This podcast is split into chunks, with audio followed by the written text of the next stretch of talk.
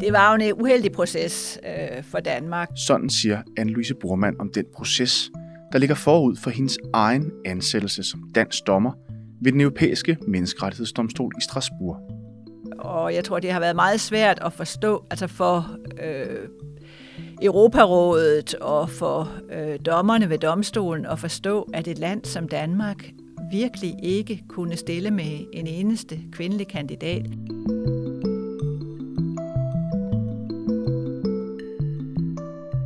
For dengang i 2022, da sædet ved domstolen skulle besættes, der kom Danmark med en liste af kandidater på 3 mænd.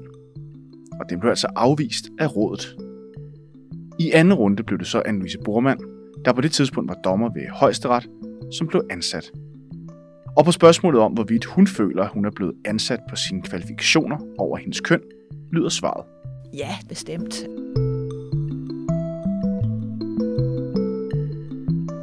I dag er hun taget fra Strasbourg til vores studie i Indre København til en snak om netop det.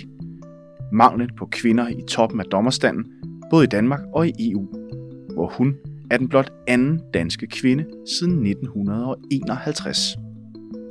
Vi kommer også forbi selve processen for sagsprocedurer ved domstolen, og selvfølgelig også menneskerettighedernes betydning. Jeg hedder Rasmus Lehmann Hylleberg. Velkommen til Magtens Tredeling, episode 162, som også er sidste afsnit for 2023.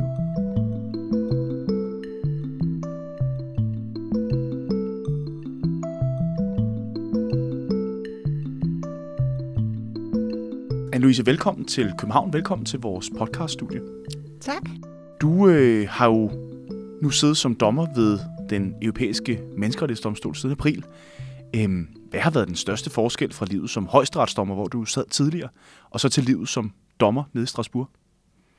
Der er mange forskelle, men en væsentlig forskel er, at man er meget mindre i retten.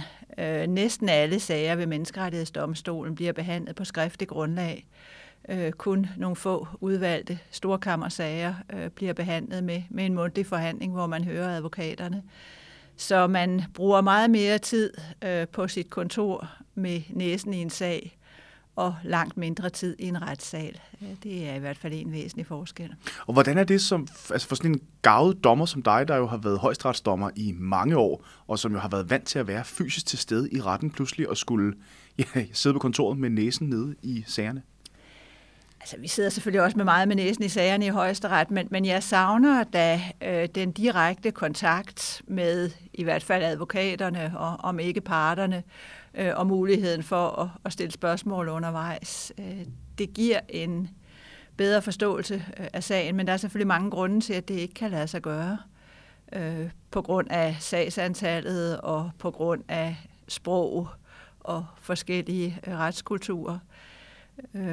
Men vi diskuterer sagerne mundtligt. Altså dommerne mødes og drøfter sagerne, så der har man jo den direkte dialog, hvor man så også kan få en forståelse for det land, som sagen angår, som man måske ikke havde i forvejen. Det er jo i hvert fald ikke alle lande i Europa, jeg ved lige meget om. Nej, for kunne du ikke prøve at tage os, både mig og lytterne, igennem, hvordan foregår en sagsprocedure ved Den Europæiske Menneskerettighedsdomstol? Når sagen kommer ind, så er der en afdeling i vores sekretariat, der hedder Filtering Section, der i første omgang skal se på, om alle formalia er overholdt. Der er en 4 måneders klagefrist. Der er et krav om, at man skal have udtømt nationale retsmidler. Og så skal man jo have gjort det klart, hvad det er, man klager over. Altså, at det er en krænkelse af menneskerettighederne, og ikke, som det jo ikke sjældent sker, en klage over, at man er uenig i den afgørelse, en domstol har truffet. Så der vil være en del sager, som der bliver sorteret fra, og som kan blive afvist bare med en enkelt dommers underskrift. De sager, der så går videre, der er det lands hold af jurister, eller hold, det kommer jo an på, hvor stort landet er. Mit hold hedder Helle. Der er en dansk jurist, som tager sig af de danske sager. Og så drøfter med mig, at det her en sag, som vi skal bede regeringen om at komme bemærkninger til, eller er det her en sag, vi vurderer, at den er åbenbart grundløs. Hvis det så er en sag, hvor man i hvert fald ikke kan afvise, der er hold i det, så bliver regeringen bedt om at komme med et indlæg. Og når vi så har regeringens indlæg, så får klager mulighed for at kommentere det. Og når vi så har fået det, så skal jeg så vurdere, om jeg mener, at der er en krænkelse, og skrive et udkast til en dom med god hjælp fra den jurist, der sidder med det. Og så præsenterer jeg det for mine kolleger i den sektion, hvor jeg er. Og så drøfter vi sagen.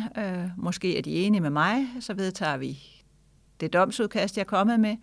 Måske er de ikke enige, eller måske synes de bare, at noget skal skrives om, og så udsætter vi sagen og skriver det om. Så det er, hvad skal man sige, den dommer fra den nationale jurisdiktion, der på en eller anden måde skal, hvad skal man sige, fremføre sagen for af kollektivet? Det er udgangspunktet. Vi kalder det rapportører, men det kan selvfølgelig ikke lade sig gøre i praksis, fordi der er jo meget stor forskel på, hvor mange sager man får. Og hvis man så var dommer fra San Marino, så ville man have et meget, meget nemt liv, hvis man kun skulle tage sig af sine egne sager. Og er man dommer for et af de lande, der hedder, vi kalder dem high count countries, de lande, der har rigtig mange sager, så vil man selvfølgelig ikke kunne overkomme det. Så derfor sker der det, at vi er delt ind i 5 sektioner, og hver sektion har et såkaldt high count country. I min sektion er det Rumænien. Og det betyder, at den rumænske dommer tager en andel af de sager, men resten bliver delt ud til os andre. Så det betyder, at jeg også skal forberede rumænske sager. Og der er jeg selvfølgelig meget afhængig af den hjælp, jeg får fra de meget dygtige rumænske dommere, som så forklarer mig, hvordan jeg skal forstå baggrund og retssystem. Altså jeg vil selvfølgelig have afgørelserne fra det pågældende land oversat, og de processkrifter, der kommer fra klager og fra regering, skal være på engelsk eller fransk.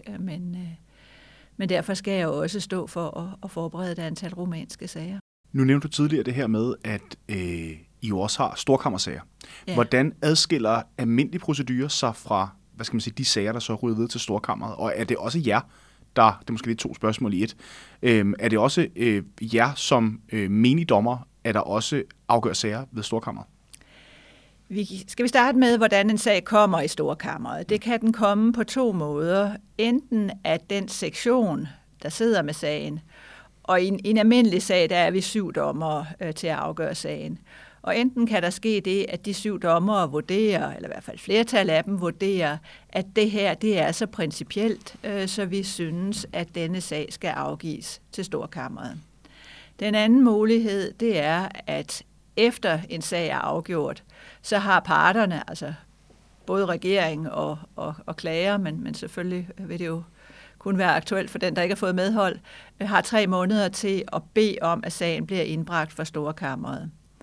Og så er der et udvalg af dommere, det kan man jo sammenligne med det danske procesbevillingsnævn, der tager stilling til de ansøgninger, hvilke sager skal have lov til at komme videre.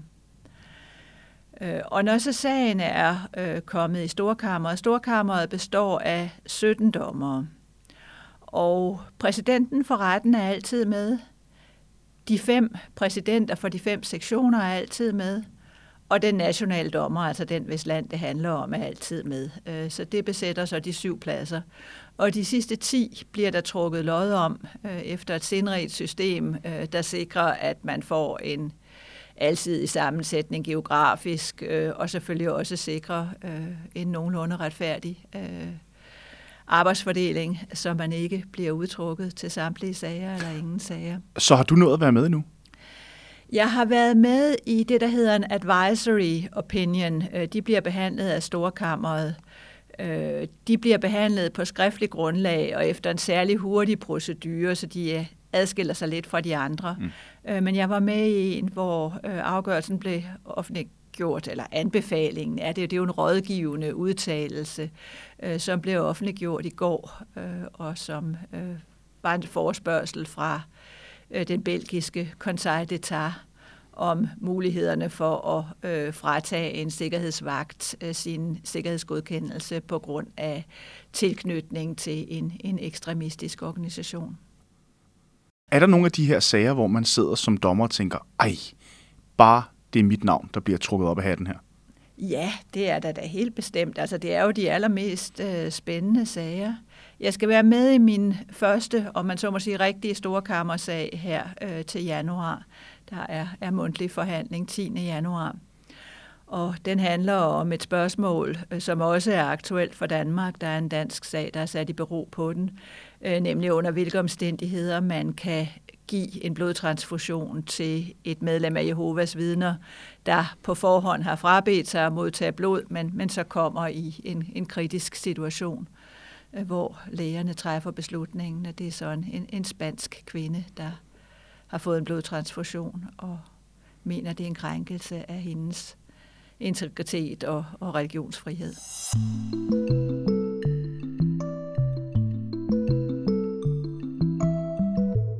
Lad os lige prøve at spole tiden lidt tilbage til din tid som højesteretsdommer her i Danmark. Det nåede du jo at være i 7 år fra 2016 til 2023. Du nåede blandt andet også at være dommer i Rigsretssagen i 2021. Var det sådan ligesom sådan et naturligt endeligt punktum for din tid ved højesteret? Nej, det synes jeg bestemt ikke, og jeg skal jo også tilbage til højesteret, når min tid i Strasbourg er slut. Man er udpeget for 9 år, og jeg er så privilegeret, at de danske regler er sådan, at jeg har orlov, så jeg er garanteret en stilling i højesteret, når jeg vender tilbage. Det er der desværre mange dommere, der ikke har den mulighed. Det er et stort problem for domstolen, at mange dommere skal bruge deres sidste år på at søge job. Og det er selvfølgelig også et problem for domstolens uafhængighed, men heldigvis så har vi regler i Danmark, der sikrer det. Hvad mener du med, at det er en udfordring for domstolens uafhængighed? Hvis man skal vende tilbage til sit land uden at have et arbejde, så har man jo en interesse i at være på god fod med sit land, eller i hvert fald ikke lægge sig alt for meget ud med sit land i tiden op til man skal tilbage. Jeg siger ikke, at dommerne agerer på den måde, men der er i hvert fald en potentiel fare for, at en dommer, der afsiger en upopulær dom, kan blive straffet ved, at der ikke er mulighed for at få beskæftigelse, når han eller hun vender tilbage til sit hjemland. Hvis man er garanteret, som man er i Danmark, at man kan vende tilbage der, hvor man kom fra, så er man jo friere. Det er jo derfor, at vi sikrer dommer ikke skal kunne afsættes, for at de ikke skal kunne presses til at træffe en bestemt afgørelse. Og er det tilfældet i andre lande, at der simpelthen er dommer, der vender hjem til ingenting? Ja, det er der. Men taler det så lidt ind i den her, fordi det er jo noget af den kritik, der har været af Den Europæiske Menneskerettighedsdomstol fra flere sider, både i forhold til nogle af de omstændigheder, der er omkring strukturen i domstolen, men også omkring nogle af de afgørelser, der er blevet afsagt, altså at Den Europæiske Menneskerettighedsdomstol er politisk i sig selv? Altså den kritik, der har været, i hvert fald i Danmark og en del andre lande, nu navnlig i England, går jo den anden vej. Altså at menneskerettighedsdomstolen går for langt og tilsidesætter de demokratiske spilleregler. Og så vil man jo i endnu højere grad have lagt sig ud med sit eget land. Det er to forskellige diskussioner. Man hører ikke i samme grad kritik for, at dommerne er for forsigtige og gerne vil være gode venner med deres hjemlige regering. Men det er da en potentiel fare ved at have dommere, der er udnævnt for 9 år, og som ikke er sikret nogen form for stilling, når de vender tilbage. Og man skal ikke længere end til Sverige, før man ikke har sådan en garanti. Ikke at jeg tror, det er nogen fare for den svenske dommers uafhængighed, men det kom bag på mig, at der var så mange, der havde det problem. Mm. Tilbage til højesteret. Nu nævner vi lige Rigsretssagen her lige før. Når du kigger tilbage på din tid i højesteret, jeg tænker, du må have været med i nogle rigtig, rigtig spændende sager i din tid ved det højeste embede i Danmark inden for domstolene. Er der sådan en sag, hvis du sådan skal kigge tilbage, som du sådan særligt vil fremhæve, som står klart i din erindring fra din tid som højesteretsdommer? Nej, jeg tror ikke rigtigt, jeg kan komme på en enkelt sag. Altså man spænder meget vidt og kommer til at beskæftige sig med mange emner. Og ofte, når man ser en sag, så tænker man, det lyder da egentlig ikke særlig spændende, eller det her ved jeg ikke noget om. Men når man så har sat sig ind i det, så bliver det spændende. Så jeg tror ikke, jeg på den måde kan fremhæve enkeltsager. Du har tidligere til K-News i et portræt, vi lavede af dig for år tilbage, udtalt, at det undrede dig, at der ikke var flere kvinder i højesteret. Men også, at det nok skyldtes, at der ikke var nok kvinder, der søgte ind. Hvorfor tror du, der ikke er flere kvinder, der søger mod højesteret, når nu andelen af kvinder blandt dommere er sådan relativt ligeligt fordelt sådan på landsplan? Jamen, det er noget, vi taler meget om og ikke har noget klart svar på. Altså, det er sådan, at op mod 2/3 af dommerne i byretterne er kvinder. I landsretterne er der en lille overvægt af mænd. Jeg tror, det er op omkring 60%, der er mænd. Og i højesteret er det jo så altså helt skævt. Og det er fordi, at kvinderne ikke søger. Der var ingen kvinder, der søgte min stilling, da jeg forlod højesteret.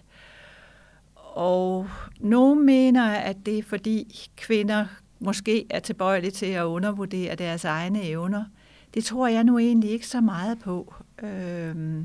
Der er masser af kvinder, der søger stillinger som retspræsidenter, og det kræver i hvert fald også en høj grad af tillid til egne evner, at man søger en stilling som retspræsident. Så jeg tror, der er nogle andre faktorer. Hvad kan det være for eksempel? En faktor er, at kvinder nok prioriterer fritid mere end mænd. Altså når man har nået den alder, hvor man kan komme i betragtning som højesteretsdommer, så har man arbejdet hårdt i 25 år. Hvis man har børn, så er de typisk ved at være voksne og kan klare sig selv, og endelig har man måske lidt tid til sig selv. Og så møder jeg i hvert fald en del dygtige, velkvalificerede kvinder, der siger, jamen endelig har jeg tid til noget af det, jeg gerne vil, ud over at arbejde. Og så prioriterer man det. Og at de kvinder, som gerne vil noget mere, har mere ambitioner, måske er mere tiltrukket af ledelse, og derfor vælger at søge en stilling som retspræsident. Det er jo nogle ganske andre evner, der skal bruges der, og måske er knap så tiltrukket af den mere nørdede rolle som højesteretsdommer. Men altså, det er jo noget, vi forsøger at ændre ved at gøre flere opmærksom på muligheden. Hvad var udslagsgivende for dig dengang, da du søgte ind mod højesteret? Du er jo en kvinde, du har jo også børn. Du har jo, også kommet, tænker jeg, til et tidspunkt, hvor at dine børn er blevet så store, at du har tid til at forfølge dine hobbyer. Men altså, jeg synes jo, det var spændende at få lov til at beskæftige mig med de allermest principielle sager. Men det har da nok også betydet noget, at der er nogen, jeg har talt med nogen, der har sagt til mig, at det kan du godt. Så der er da sikkert også noget om, at man måske skal opfordres en gang til, eller skal tænke mere over det. Men det er måske også et spørgsmål om, vi er jo i det hele taget interesseret i en bredere rekruttering til højesteret. Det handler jo ikke kun om kvinder og mænd, det handler også om forskellige erhvervsbaggrund og få nogle advokater interesseret. Hidtil har alle de dommere, alle de kvinder, der er blevet udnævnt, der kommer med en baggrund fra en af landsretterne. Nogen har så tidligere været advokater, men at det også er en mulighed at tage springet, at vi måske har en talentgruppe der, som vi ikke hidtil har tiltrukket, hvor der jo har været adskillige mænd, der er gået den vej direkte fra advokatverdenen. Thomas Rørdam som et oplagt eksempel. Så kunne der være nogle kvinder der, vi skal have fat i. Ja, for når I så har de her samtaler og diskussioner, hvor meget fylder sådan noget som, nu siger du selv, at I gerne vil være bredt stillet sådan repræsentativt, men altså, hvor meget fylder sådan diversitetsagendaen i de her samtaler? Det er noget, der fylder meget i både advokatbranchen og den juridiske verden generelt. Nu tænker jeg også på etnicitet og, hvad skal man sige, andre minoriteter. Nu er der jo ikke så mange med minoritetsbaggrund, der har den erfaring, der skal til for at nå højesteret. Og vi har jo lige fået en dommer med minoritetsbaggrund. Det havde vi jo sådan set i forvejen, så vi har Vi har 2, der ikke er født i Danmark. Mm. Det er vel ganske repræsentativt. Det er mere kvinderne, det halter med. Okay.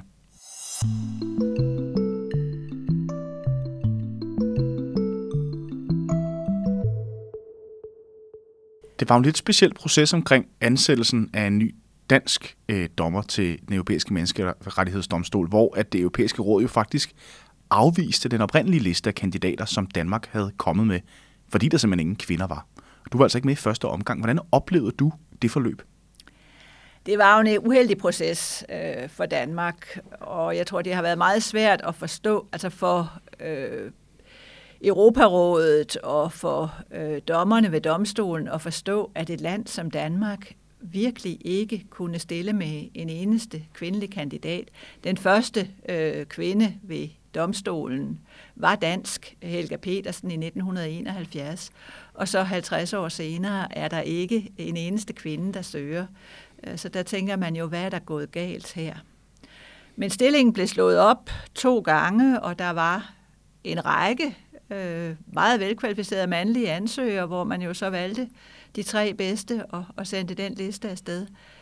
Men det blev så ikke accepteret. Og så var der gået 1 år. Min yngste datter var blevet 1 år ældre og en del mere moden og var med på, at vi godt kunne tage den beslutning. Jeg havde også lyst til at søge første gang, men synes ikke helt, at vi var klar til det. Og hvordan foregår sådan en proces? Er det noget, man aktivt selv søger, eller bliver man prikket på skulderen? Altså, man søger jo, det er en stilling, der bliver slået op bredt, og så er der et dommerudnævnelsesråd, der har en lidt anden sammensætning end sædvanligt, men formanden er den samme, altså en højesteretsdommer. Så vi har selvfølgelig talt om det undervejs, at man havde det problem, og vi har selvfølgelig alle sammen talt om der var nogen i højesteret, der kunne være interesseret i at søge. Mm. Men det valgte jeg jo så at gøre, og det var selvfølgelig en uheldig proces for de ansøgere, der allerede havde søgt, de 3, der stod på listen. Der var gået næsten 1 år. Det er lang tid ikke at vide, om man skal rykke tilpælene op og flytte sin familie til Strasbourg, og en af dem måtte jo så vige pladsen, og det blev offentliggjort, hvem de 3 er, så det var da af mange grunde uheldigt. Og så skete der jo det, at pressen blev opmærksom på det, men først på et langt senere tidspunkt. Det havde måske også været heldigere, hvis man skulle have, og det er jo en legitim debat at have, om man skal have sådan et krav om, at der skal være en kvinde på listen, men det havde måske været mere heldigt, at den debat var kommet på det tidspunkt, da den danske liste blev afvist. Det var der ikke nogen, der opdagede. Det blev først opdaget, efter jeg var blevet valgt, og så var der jo en debat om forskelsbehandling. Men, Ja, for hvordan, altså jeg tænker, når nu man afviser det på, altså når nu man afviser listen i første omgang, fordi der kun er mænd, og man så bagefter får et nyt hold, hvor der også er mænd og en kvinde, altså har du oplevelsen af, at du er blevet altså, ansat på det rigtige faglige grundlag? Ja, det har jeg bestemt. Altså det næste led i processen, det er, at man kommer til samtale. Dels er der et ekspertudvalg, typisk pensionerede højesteretsdommere fra forskellige lande, der kigger på listen, kigger på folks CV og vurderer, om de er kvalificerede. Og det sker altså også, at der er lister, der bliver afvist af den grund. Altså hvor man siger, at de her mennesker er simpelthen ikke kvalificerede. Okay. Men det havde man jo allerede kigget på med de 3 mænd, der havde søgt, og deres kvalifikationer var der bestemt ikke noget galt med. Og de synes jo så også, at jeg var kvalificeret. Så kommer man til samtale hos et udvalg under Europarådet. Så det er altså politikere, der sidder i Europarådets parlamentariske forsamling og stiller spørgsmål. Og det var en overraskelse for mig, hvor velforberedte og hvor godt de var inde i domstolens praksis. Hvorfor var det overraskende for dig? Fordi det var et udvalg af politikere, som jo ikke er eksperter. Jeg tror alle, der sidder i det udvalg, er jurister. Men var ikke vant til, at politikere kan citere domme fra Menneskerettighedsdomstolen på fingrene. Det er jo ikke deres speciale, men de var virkelig godt inde i tingene, og der var vi så alle 3 til samtale. Og så kommer de med en anbefaling, hvor de enten kan sige, den her kandidat er klart den bedste, eller de kan, og det var det, de gjorde, sagde, 2 af os var lige gode. Den tredje var de knap så begejstrede for, uden at man kan vide hvorfor. Og så bliver der så stemt om det i den parlamentariske forsamling med de her 200 og nogle medlemmer. Så jeg er bogstaveligt talt valgt. Du er bogstaveligt talt valgt. Ja. Hvordan er sammensætningen så af mænd og kvinder ved Den Europæiske Menneskerettighedsdomstol? Vi er 16 kvinder ud af 46, så det er altså cirka en tredjedel, noget højere end i Højesteret herhjemme. Godt. Anne-Louise, jeg synes også, vi skal kigge lidt på det jo handler om, nemlig menneskerettighederne. Hvordan er det for dig at sidde i det organ, der retligt er med til at forme sådan, de mest grundlæggende rettigheder for dig og mig som borgere i et europæisk samfund? Altså, rettighederne følger jo af konventionen og er fortolket i praksis. Det er jo ikke sådan, at man skal skabe noget nyt, men vi er jo med til at tage stilling til nogle af de mest principielle spørgsmål, og det er jo spændende at gøre det i et internationalt forum, hvor vi kommer med forskellige baggrunde, forskellige retstraditioner, og alligevel formår at komme frem til en løsning. Ofte i enighed, nogle gange ikke. Men det er et meget spændende job, og meget, meget væsentligt. Nogle sager handler om noget småt, og nogle handler om liv og død, eller hvordan man bevarer demokrati og retsstat. Ja, fordi man kan sige, at menneskerettighederne er jo noget, der tit og ofte også er genstand for stor politisk bevågenhed og politisk debat herhjemme. Hvor meget betyder menneskerettigheder for dig? Menneskerettigheder er jo en fundamental sikring af, at der er en grænse for, hvor langt lovgiver kan gå. Det er det, der sikrer, at staten ikke med et flertal i ryggen kan begå overgreb mod individet. Så det er jo helt fundamentalt i en retsstat, at man har en sikring af, at der er noget, man ikke kan gøre, selvom man kan få en lov vedtaget, der tillader regeringen at gøre det. Hvordan oplever du den opfattelse af vigtigheden af de her menneskerettigheder i Strasbourg, når I sidder og arbejder og diskuterer de her menneskeretlige problemstillinger? Vi har jo alle sammen den samme tilgang, at det her er fundamentalt, at der er nogle grænser for, hvad lovgiver kan. Men selvfølgelig kommer man til at se, at problemerne er mange forskellige steder. Dels fordi forskellige lande har vanskeligheder ved at leve op til menneskerettighederne på vidt forskellige punkter, men jo også fordi, hvad der er meget politisk følsomt i et land, er fuldstændig uproblematisk i et andet. Det er jo i år, faktisk den her måned, i december 2023, at menneskerettighederne fylder 75 år. Hvordan oplever du, at de her rettigheder sådan har det anno 2023? Jamen, menneskerettighedskonventioner og deklaration har jo været en stor succes. Vi skal jo ikke glemme, hvor mange rettigheder som i dag er fuldstændig selvfølgelige for os alle sammen, men som kun er blevet det i kraft af, at Den Europæiske Menneskerettighedsdomstol har fastslået, at sådan er det. Det er, hvad der følger af konventionen. Det gælder rettigheder for homoseksuelle. Det gælder noget, som vi måske synes er fuldstændig selvfølgeligt, at børn født uden for ægteskab er ligestillet med børn født i ægteskab. Alligevel blev det først gennemført for børn født i Grønland i 2014. Så det siger lidt om, at det kommer ikke nødvendigvis af sig selv. Der er behov for domstolen, der har fået gennemført, at det ikke er kriminelt at være homoseksuel, at man ikke må have fysisk afstraffelse i offentlige skoler, at det kræver en hjemlig lov, hvis man vil aflytte nogens telefon.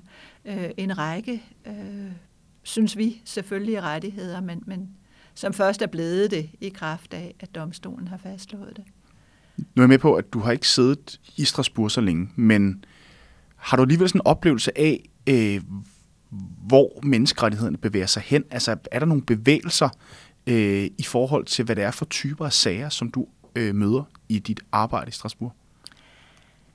Det er to forskellige spørgsmål. Altså, menneskerettighederne har jo ikke som sådan til formål at bevæge sig eller ændre samfundet. De har til formål at sikre de grundlæggende rettigheder. Men hvor problemerne er, det bevæger sig selvfølgelig. Hvilke typer sager vi ser, det ser man jo også fra Danmark, selvom vi har forholdsvis få sager, at det er nogle bestemte grupper af sager. Og i andre lande ser man andre sager, som vi aldrig ville se. For eksempel sager om økonomiske rettigheder, altså retten til at få sin folkepension udbetalt. Noget, der heldigvis normalt ikke volder problemer herhjemme. Hvis du skulle vælge en, hvad er i dine øjne så den vigtigste menneskeret, hvis man kan tale om sådan en? Jeg ved ikke, om man kan tale om en vigtigste menneskeret, fordi det afhænger jo af kontekst, og et indgreb i en ret kan være større eller mindre. Der er jo nogle menneskerettigheder, som man ikke kan gå på kompromis med, som man ikke kan indskrænke. Det gælder for eksempel forbuddet mod tortur. Det gælder retten til en retfærdig rettergang. Som dommer er det selvfølgelig en af de absolut væsentligste rettigheder, mens andre rettigheder kan man gøre indskrænkninger i, for eksempel ytringsfrihed, hvis der er en god begrundelse for det. Men det betyder ikke nødvendigvis, at ytringsfriheden er mindre vigtig end andre rettigheder, men nogle er absolute, og nogle er relative. Så du har ikke sådan en yndlingsmenneskeret, hvis man kan sige det sådan? Nej, det kan jeg ikke sige, jeg har. Nej, godt nok. Hvis man sådan skal prøve at hæve sig sådan helt op i helikopteren og se på sådan status for menneskerettigheder lige nu. Er du så håbefuld, eller er du bekymret på menneskerettighedernes vegne? Man kan vel godt være begge dele. Altså, som jeg var inde på, så har Menneskerettighedsdomstolen en række succeser bag sig, og jeg er sikker på, at der også fremover vil være mange europæere, der kun får deres grundlæggende rettigheder sikret i kraft af, at vi har Menneskerettighedsdomstolen. Vi har nok som mennesker en tendens til at fokusere på, hvad der går galt, og glemme, hvad der går godt. Og der er lige netop at færdes i Strasbourg og omegn en god anledning til at fokusere på, hvor meget der egentlig går godt. Jeg holder meget af at vandre, og jeg holder meget af at vandre i bjergene omkring Strasbourg. Og når man går der, så kommer man hele tiden forbi mindesmærker, for 3 generationer af unge mænd, der er døde i 1870 i 1. verdenskrig, i 2. verdenskrig. Man støder på rester af skyttegrave fra 1. verdenskrig. Pludselig er der pigtråd og partisansøm, der har ligget der i mere end 100 år. Og man har en region, hvor Tyskland og Frankrig gennem 70 år kæmpede om, hvem der skulle have magten, og hvor tusindvis af unge mænd døde, og nu kan man ikke se grænsen. Nu lever man i fred og fordragelighed. Så der er mange steder, hvor det går fremad, og så er der jo også nogle steder, hvor det går tilbage. Og sådan gælder det også for menneskerettighederne. Man oplever fremskridt, men lige så snart det er sket, så anser man det for selvfølgeligt. Ligesom vi anser det for selvfølgeligt, at det ikke er noget problem, og at ens farmor ikke var gift, da man blev født. Mens det, der går knap så godt, det har vi vores fokus på. Mm. Men jeg er bestemt håbefuld, selvom der også er bekymringer og områder, hvor det står knap så godt til. Anne Louise Bormann, tusind tak, fordi du havde valgt at tage turen hele vejen fra Strasbourg til vores studie her i København. Tak, fordi du var med. Jamen tak, fordi jeg måtte være her. Med disse ord fra en af årets helt markante juridiske profiler, menneskerettighedsdommer får vi jo næsten lyst til at kalde Anne Louise Bormann, afrunder vi Magtens Tredeling i året 2023. Men der er en hel del andre, hvis viden vi også har haft fornøjelsen af, og som vi har sagt tak til efterfølgende for deres deltagelse. Henrik Gudsen, tusind tak, fordi du kom i studiet og gjorde os lidt klogere på de mange forordninger, der er på vej fra EU-niveau. Tak fordi I måtte komme. Anders Schäfer, jeg vil bare sige tusind tak, fordi du tog dig tid til at komme og hælde ud af dit hoved med de ting, du har skrevet i den her bog. Det var en fornøjelse. Det var det også herfra, ja. Velkommen til dig, der lytter med. Mit navn er Cecilie Ure. Og også velkommen til dig, Caroline Nordmann. Tak. Vil du ikke starte med at fortælle mig, hvad problemet er set med en forsvarsadvokats øjne? Rasmus Tinghold, tusind tak, fordi du kom ind og lige tog en lille status på, hvor vi er henne med tabu og arbejdspres anno 2023. Jamen selv tak, jeg er glad for at være med. Søren Sandfeld Jacobsen og Tim Karp Nielsen, tusind tak, fordi I ville komme her i tredje halvleg om GDPR. K-News, vi er jo et medie, der rigtig meget lægger os op af jer som fagpersoner. Så jeg er sikker på, at der kommer en mulighed for en fjerde halvleg, hvor vi diskuterer det igen. Der må vi jo bare vente og se. Ja, jeg sender en mail. Jeg elsker jeg. Så vi finder ud af det. Vi siger til. Ja. Tak fordi I kom. Ja, selv tak. Andrew Crichton, Martin Lavesen, Nikolaj Lindebæl, tusind tak, fordi I havde tid til lige at skitsere, hvor snitfladen egentlig er henne, når vi snakker advokatsamfundet og advokatrådet. Tak fordi I kom. Tak. Tak skal du have. Frederik Vogt, tusind tak, fordi du ville sætte Det blev til en time af, hvor du informerede os om dine erfaringer med at være i Østre Landsret. Tak. Tak fordi du kom. Stor fornøjelse. Tak. Jeg har modtaget ubehagelige beskeder. Beskeder, som er rettet mod en som person. Det er i sig selv bare utroligt ubehageligt. Den der oplevelse af, at man ikke har nogen kontrol over, hvorfor det kommer og hvornår det kommer. Nu lavede vi jo en undersøgelse for nogle år siden i Advokatsamfundets regi, hvor vi afdækkede, at det er knap 40%, tror jeg 38,2%, som er blevet udsat for trusler eller chikane. Og det tal, tror jeg nok, kom bag på de fleste. Hvordan tror du det sådan, hvis man skal helt op på den store klinge, altså hvilken betydning har det, hvis en masse forsvarsadvokater bliver psykisk påvirket af at gå på arbejde i forhold til trusler og chikane? Kan det få flere til at droppe nogle sager? Jamen, det kan det med sikkerhed, fordi det var jo en af de ting, vi også spurgte til. 10% sagde, at de havde droppet sager, eller overvejede at droppe sager, altså både bestemte typer af sager og klienter. Med de ord slutter vi af. Tak fordi du gad bruge din eftermiddag på at snakke om klimaretssager med mig, Sune. Selvfølgelig. Og også en tak til dig, der lyttede med. Jakob Plesner, med de ord vil jeg sige tusind tak, fordi du kom og deltog i Magtens Tredeling. Det er blevet en længere episode, end vi plejer at lave, men det var svært at gøre kortere, når det nu er kunstig intelligens og AI og ChatGPT, som vi snakker om sådan for alvor for første gang, efter vi har haft det et år. Og det mest skræmmende af det hele, det er, at vi har jo kun berørt en lille brøkdel af de problemstillinger, som er inden for AI. Så jeg siger tusind tak, fordi jeg måtte komme forbi, og tak, fordi I laver den her fremragende podcast-serie. Det er jeg meget taknemmelig for at kunne være med i. Jeg tænker, at vi nok engang i fremtiden kan genoptage snakken. Men tak, fordi I måtte være med. Tak, fordi du kom. Der bliver anmeldt for skjult reklame i situationer, hvor influencer reklamerer for sig selv. Og det, som jeg jo altid siger i min undervisning, og som jeg egentlig også vil fastholde, det er, man kan ikke lave skjult reklame for sig selv. Altså, så er det jo ikke skjult. Du er jo sådan, du lægger over ansigt til. Mm-hmm. Interessant. Heidi, tusind tak, fordi du kom i studiet og fortalte os lidt om de her 8 influencer-sager.